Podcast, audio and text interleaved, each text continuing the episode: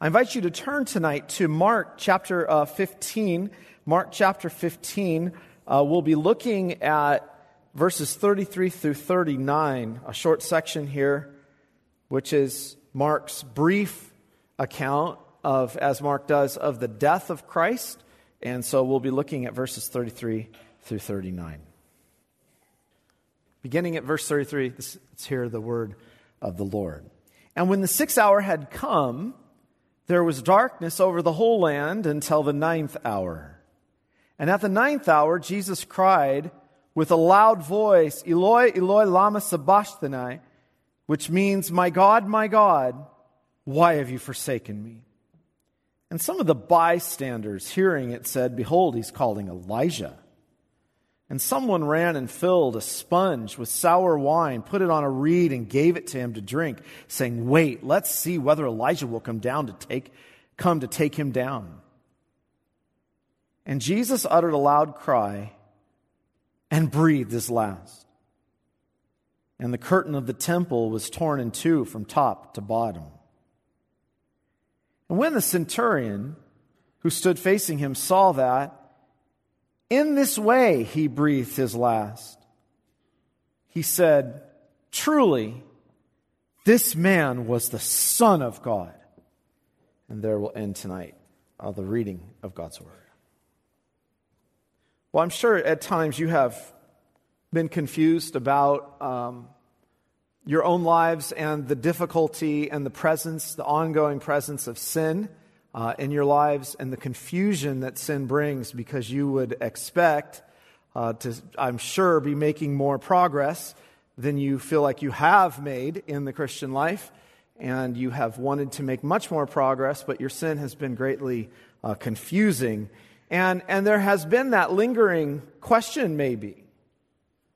Um, of all the things that we've done in life, of all the times of rebellion, of all the course of life, the sins that we've committed against the Lord, is it possible in all the things that I've done that have been so great in my rebellion against Him that maybe He will not forgive me? That maybe I'm not one of God's children? That maybe I'm have had too much hypocrisy? And that maybe God will reject me in the end. I want to deal a little bit with that spirit and circle back to that kind of thought process um, at the end. But I want to keep that in front of us just how great is the sacrifice of Christ on the cross, just what indeed what was accomplished, and to think about these things about the greatness of our sin and misery and the inexpressible gift, as the apostles say, that God has given us in His Son. There's one phrase tonight that I think is the main point of everything that Mark is doing here for us. That if you, you and you know, I, I know in adult Sunday school you've been going through Mark and you see how fast Mark moves immediately, immediately, immediately. Well, Mark moves quickly too through the, through these details, but, but he does grab certain things. And when he does, you want to make sure you pay attention to it. there are certain things that he's really focusing on and the crucial point of this particular text tonight is what is said in verse 39. As soon as he breathed his last, this, notice this, this Roman centurion said, Truly, this man was the Son of God. That's not a little confession that's made there. That's something Mark found absolutely remarkable that this would be declared from a Roman centurion uh, at the place of the cross right when Jesus died. So that's what I want to say is the sort of climax. And I might even suggest that it's the climax of Mark's gospel, especially the resurrection, of course. But, but in terms of the confession of what Mark is trying to do and to show us, this really is one of those climax moments of the entire gospel. The first sentence to the gospel of Mark, remember, begins with the beginning of the gospel of Jesus Christ, the Son of God. Mark is taken by who has come down to us, who has been given to us. This is no regular son. this is God's son. This is God's Son. And the passage tonight is really uh, centering and showing us this who did this and what then it means for what it actually accomplished. If this is God's Son, what does that mean for us? That's sort of the big thing that Mark is, I think, pulling out here. And he is thinking a lot about response to the death. And Joseph of Arimathea, that follows this, we're not getting into that tonight, is another one who would be a great response to this that there's no more shame in following this Son of God. Um, so, what was the charge against Jesus? Well, the whole day here has been an awful day. You remember uh, he enters the Garden of Gethsemane. He began uh, this in terrible, intense period of suffering called the Passion. He had faced slanderous trials. Liars had come up against him. Everything from the Psalms that are described as being fulfilled. But he had faced awful things this day. The verdict against him that Mark's makes clear, at least from the the Roman standpoint is he's a seditious rebel to the crown and is guilty of high treason. The Jews loved that. The Jews used that. He was trying to cause Rome problems and Caesar problems, and he was um, a, re- a rebel and a traitor and a rebel rouser and somebody who who was causing great problems in the kingdom. And the Romans hated this. But this is not what ultimately the Jews were excited to get him over. Their great charge, their great effort here all came down to one thing. It's because they thought he was a blasphemer. He was a blasphemer because he made himself God's son. That's why.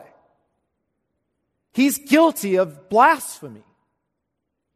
That's an important point because Mark has focused on this charge and what if it indeed were true? What are the implications of this? They have delivered him over for envy as a blasphemous son of Israel. So this is a great uh, charge that has been made against him. And I think Mark is pressing us a little bit to ask the question for any of his Jewish readers who are looking at this who really is the unfaithful son? Who really is the unfaithful son?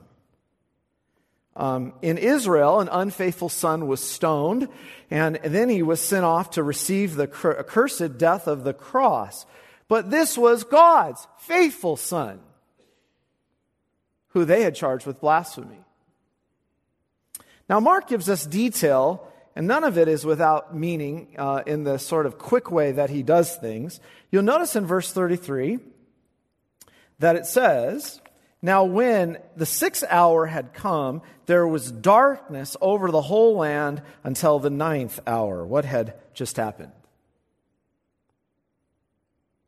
Well, some people tried to explain this sort of naturally, that an eclipse happened um, something like that. And of course, how might that have happened? The sun stopped giving its light during this period on the cross for a time. God had turned out the lights for a moment. Um, notice that from the sixth hour, when it had come, darkness had come over the whole land till the ninth hour. Listen, if you're standing there what would you think just happened? What if you got up this morning and you, you had a busy Friday plan and you're going to go out and you're going to go do what you want to do and the sun did not give any light today? What would you do? I mean, it's, it's, it's a really chilling thought, isn't it? If the sun didn't give any light today and you were in thick darkness all day, what might you do? Well, you might repent right? You might say, I better get on my knees. You might say, the end of the world has come. No one thought about this at all. It's interesting. Jesus himself said in chapter 13 that the sign of judgment, the sign of God's judgment is the removal of the sun and the light. This is what will happen at the very end that, that when you know we've entered into eternity, is that the sun will no longer give its light, the moon will no longer give its light, the, the, the time clocks that are put in the sky for us to determine time are taken out of the way. It's over at that point. This is exactly what the final judgment will be like. The sun will not give its light. Clearly, the darkness was an announcement that judgment day had come. But Israel should have been trembling at this point.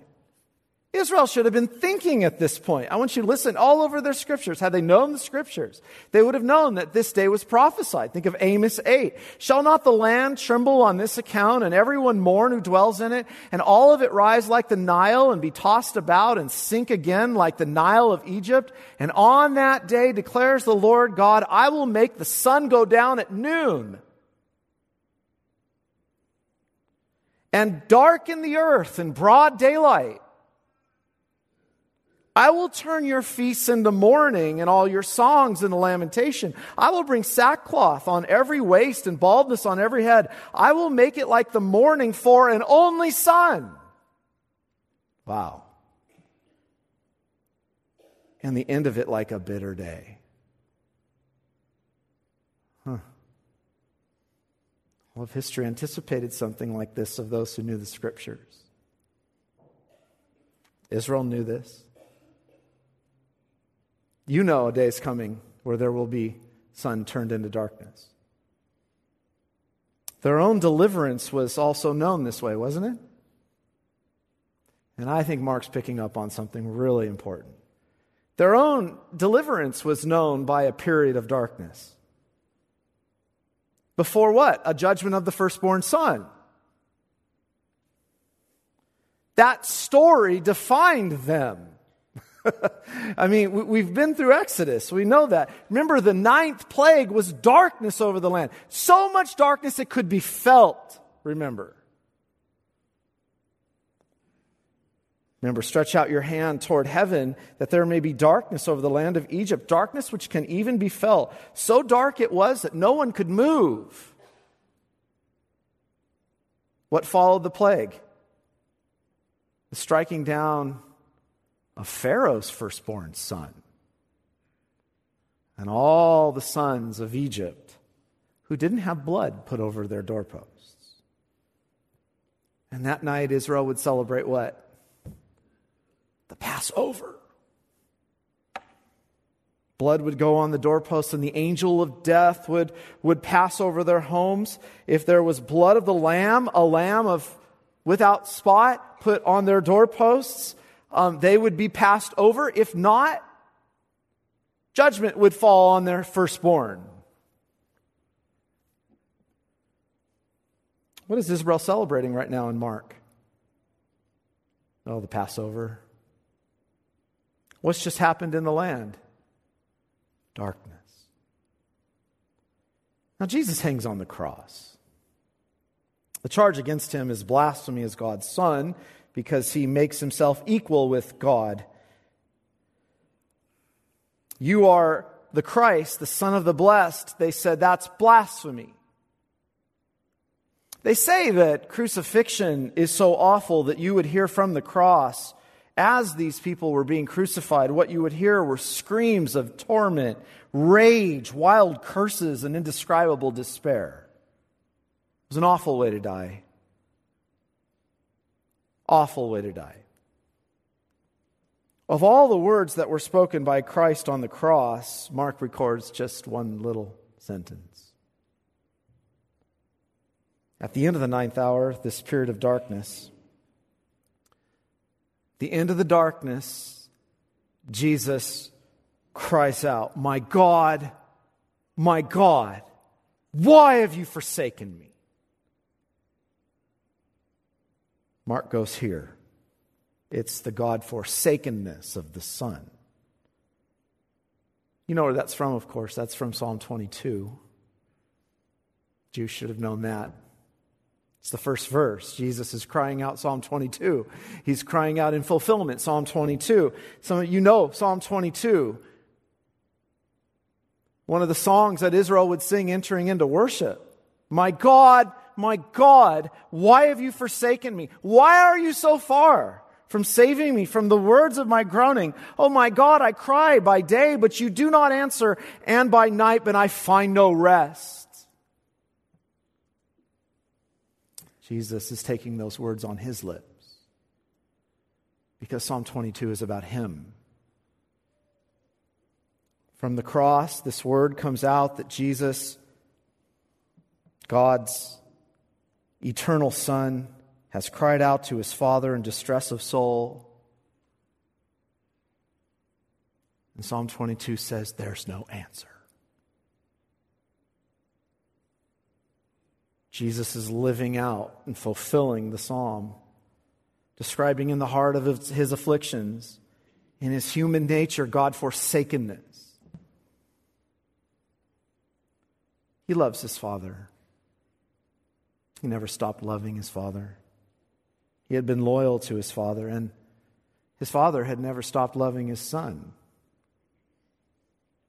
Everywhere the father proclaimed it, everywhere the father showed it. The Jews, of course, wanted this. They wanted him judged by God. They wanted him condemned by God for taking something to himself that was blasphemous divinity divinity. They knew he was crying out Psalm 22. In complete mockery, some stood there and said, Doesn't that sound like Eli when he says Eloi? Sounds like Elijah. Eloi, Eloi. You know what? He, he might be calling for Elijah. Maybe, let's leave him alone. Let's see if Elijah will come down and help him get down off this cross then. They're mocking. So far, we've seen divine darkness fall on him. We've heard him cry out. As God's beloved son to his father, asking, Why have you forsaken me? We know that um, following this, you know, I don't know what it must have been like if you were serving in the temple, but when he breathes his last, the temple, did you notice that? Curtain is split from top to bottom. When the centurion facing him, you'll see that there. Um, the curtain of the temple was torn in two from top to bottom, bottom. You would think now darkness has happened. Everything's gone black, and now this six inch thick curtain that separates the most holy place is rent in two by the finger of God. The whole thing just splits. You think you would then duck and repent. We know they tried from Josephus to put the thing back together. Here's the moment Mark's capturing, though. Here's, here's where Mark is. As we reach the end of the ninth hour, we read that he cried out with a loud voice and breathed his last. Um, notice that the centurion, when he sees that, of all the things that he saw in this time, he saw the darkness. They would have known about the temple curtain. He heard the cries from Psalm 22. When he saw this, it got him. I've been in rooms when, um, when people die. This was no ordinary death. There were others on the cross. They died. I've been in rooms when people die and they give their last breath. It's happened right in front of me. It's happened multiple times now in the ministry. It's awful. Most of the time, it's been peaceful, even when they've had terrible, terrible sicknesses. We, of course, have no control over this. We have no control over how this is going to go. We're, hoping that it's going to be a peaceful last breath. We have everything today. We have morphine. We have all these things to, to, to lighten this. And we're all trying to control how it's going to go. In crucifixions, you died usually um, a day or so after exhaustion, sometimes asphyxiation. It's not what happened here. The reason we have the details about the sour wine is to say he was conscious right to the end. So, what we have described on the cross is a conscious Savior, a conscious Jesus, suffering tremendously, and whatever's going on, it's expressed here in a horrid last moment. Jesus' last breath was something that was, at least in the mind of the centurion after he heard Psalm 22, something that exhibited ultimate submission to his father. It was different. It was an explosive death. An explosive death. It was a groan and it was over. I can't, I can't even try to capture it. Had said it's finished. And then this so took the centurion that when he saw in this way that he breathed his last, this is the moment. That after this violent burst of a cry, this violent, sudden, seemed to be violent death, the centurion said, Who's ever died like that?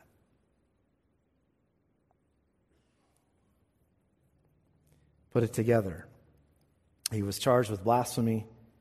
Darkness comes over the whole land. Jesus cries out, Psalm 22, the temple veil rents in two from top to bottom. And then, in one last moment, he offers himself in full obedience to his Father. Why do you do that?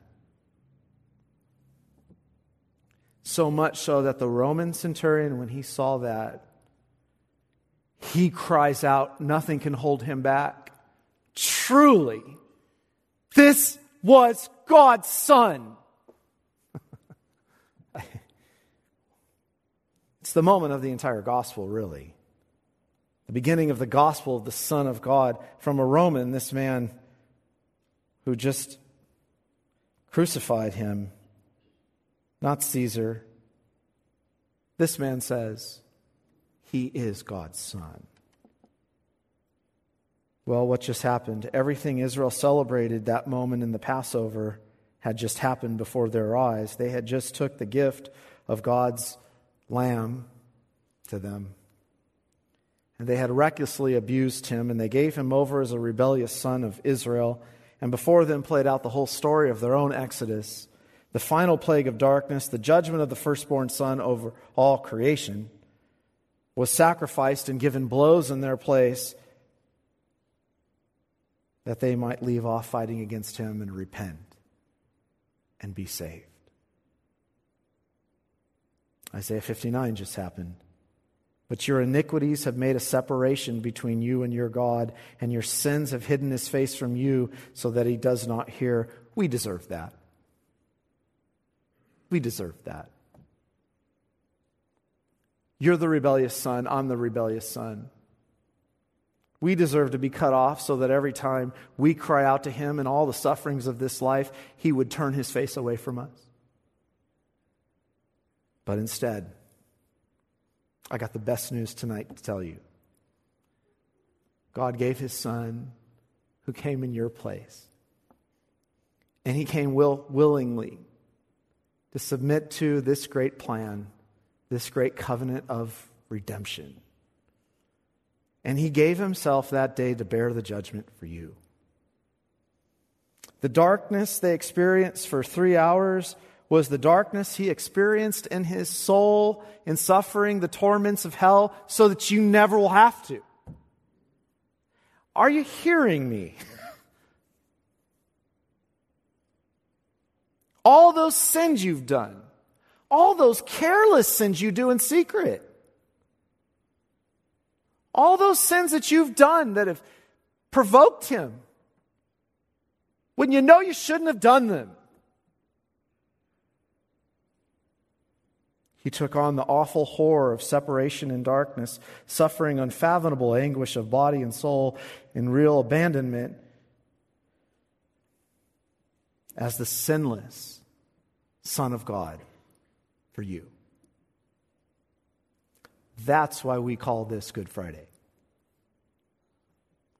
This is the gospel of the Son of God. Do you understand what the gospel is saying to you? Sometimes I struggle to understand everything, maybe like you. A lot of complex things in life. People ask questions Why does God do this? I don't understand God's ways. Why doesn't He do it better? What about this? Why this? Why this? Why this? And then you come back to this truth every time. And this is the solution. God put his son on the cross for you. When you can't figure anything out, you go there. And he's so wonderful and he's so merciful that he's not giving you what your sins deserve, nor requiring you to pay for them eternally. And that's what you're celebrating tonight. And you're called to receive that, to believe that, to be even like the centurion. I believe this is God's Son given for me who took my judgment, who took my darkness, who took my sins. And by his death, as Heidelberg says, I'm convinced that he shouldered the curse which lay on me, since death by crucifixion was a curse by God. And then he assures me in times of personal crisis and temptation that Christ my Lord, by unspeakable anguish, pain, and terror of soul, especially on the cross, but also earlier, has delivered me from the anguish and torment of hell and this was God's Son.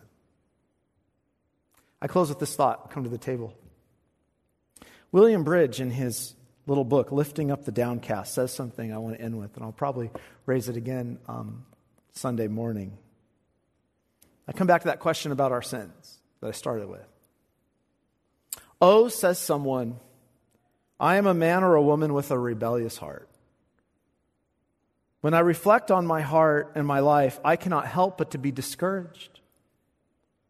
Were my heart good, my life good, we would have no reason to be discouraged. And then he says this this discouragement is a sin itself, a gospel sin. He says, My sin against the law is no just cause. Why should I sin against the gospel? I love this. Listen to what he's saying. Why should I sin against the gospel? But though there be never so much evil in the sin of God's people, they have no reason, no just cause, or scripture reason to be cast down in the face of this sacrifice. So he says, don't now sin against the gospel. What he's saying there is, don't think your sins are so great and run your face through the mud in them that Jesus can't forgive them and that his sacrifice is not enough. That's not a sin against the law, that's a sin against the gospel. This is what he desires from us faith. Believe me. I came here to do this for you, he says. Truly, this was the Son of God who did this. If it were a mere man, I'd have nothing to offer you today. But if this is God's divine Son who took on a human nature for us, then he's done it all. And when he breathed his last and said it was finished, it all was finished for you. So believe him. Believe him.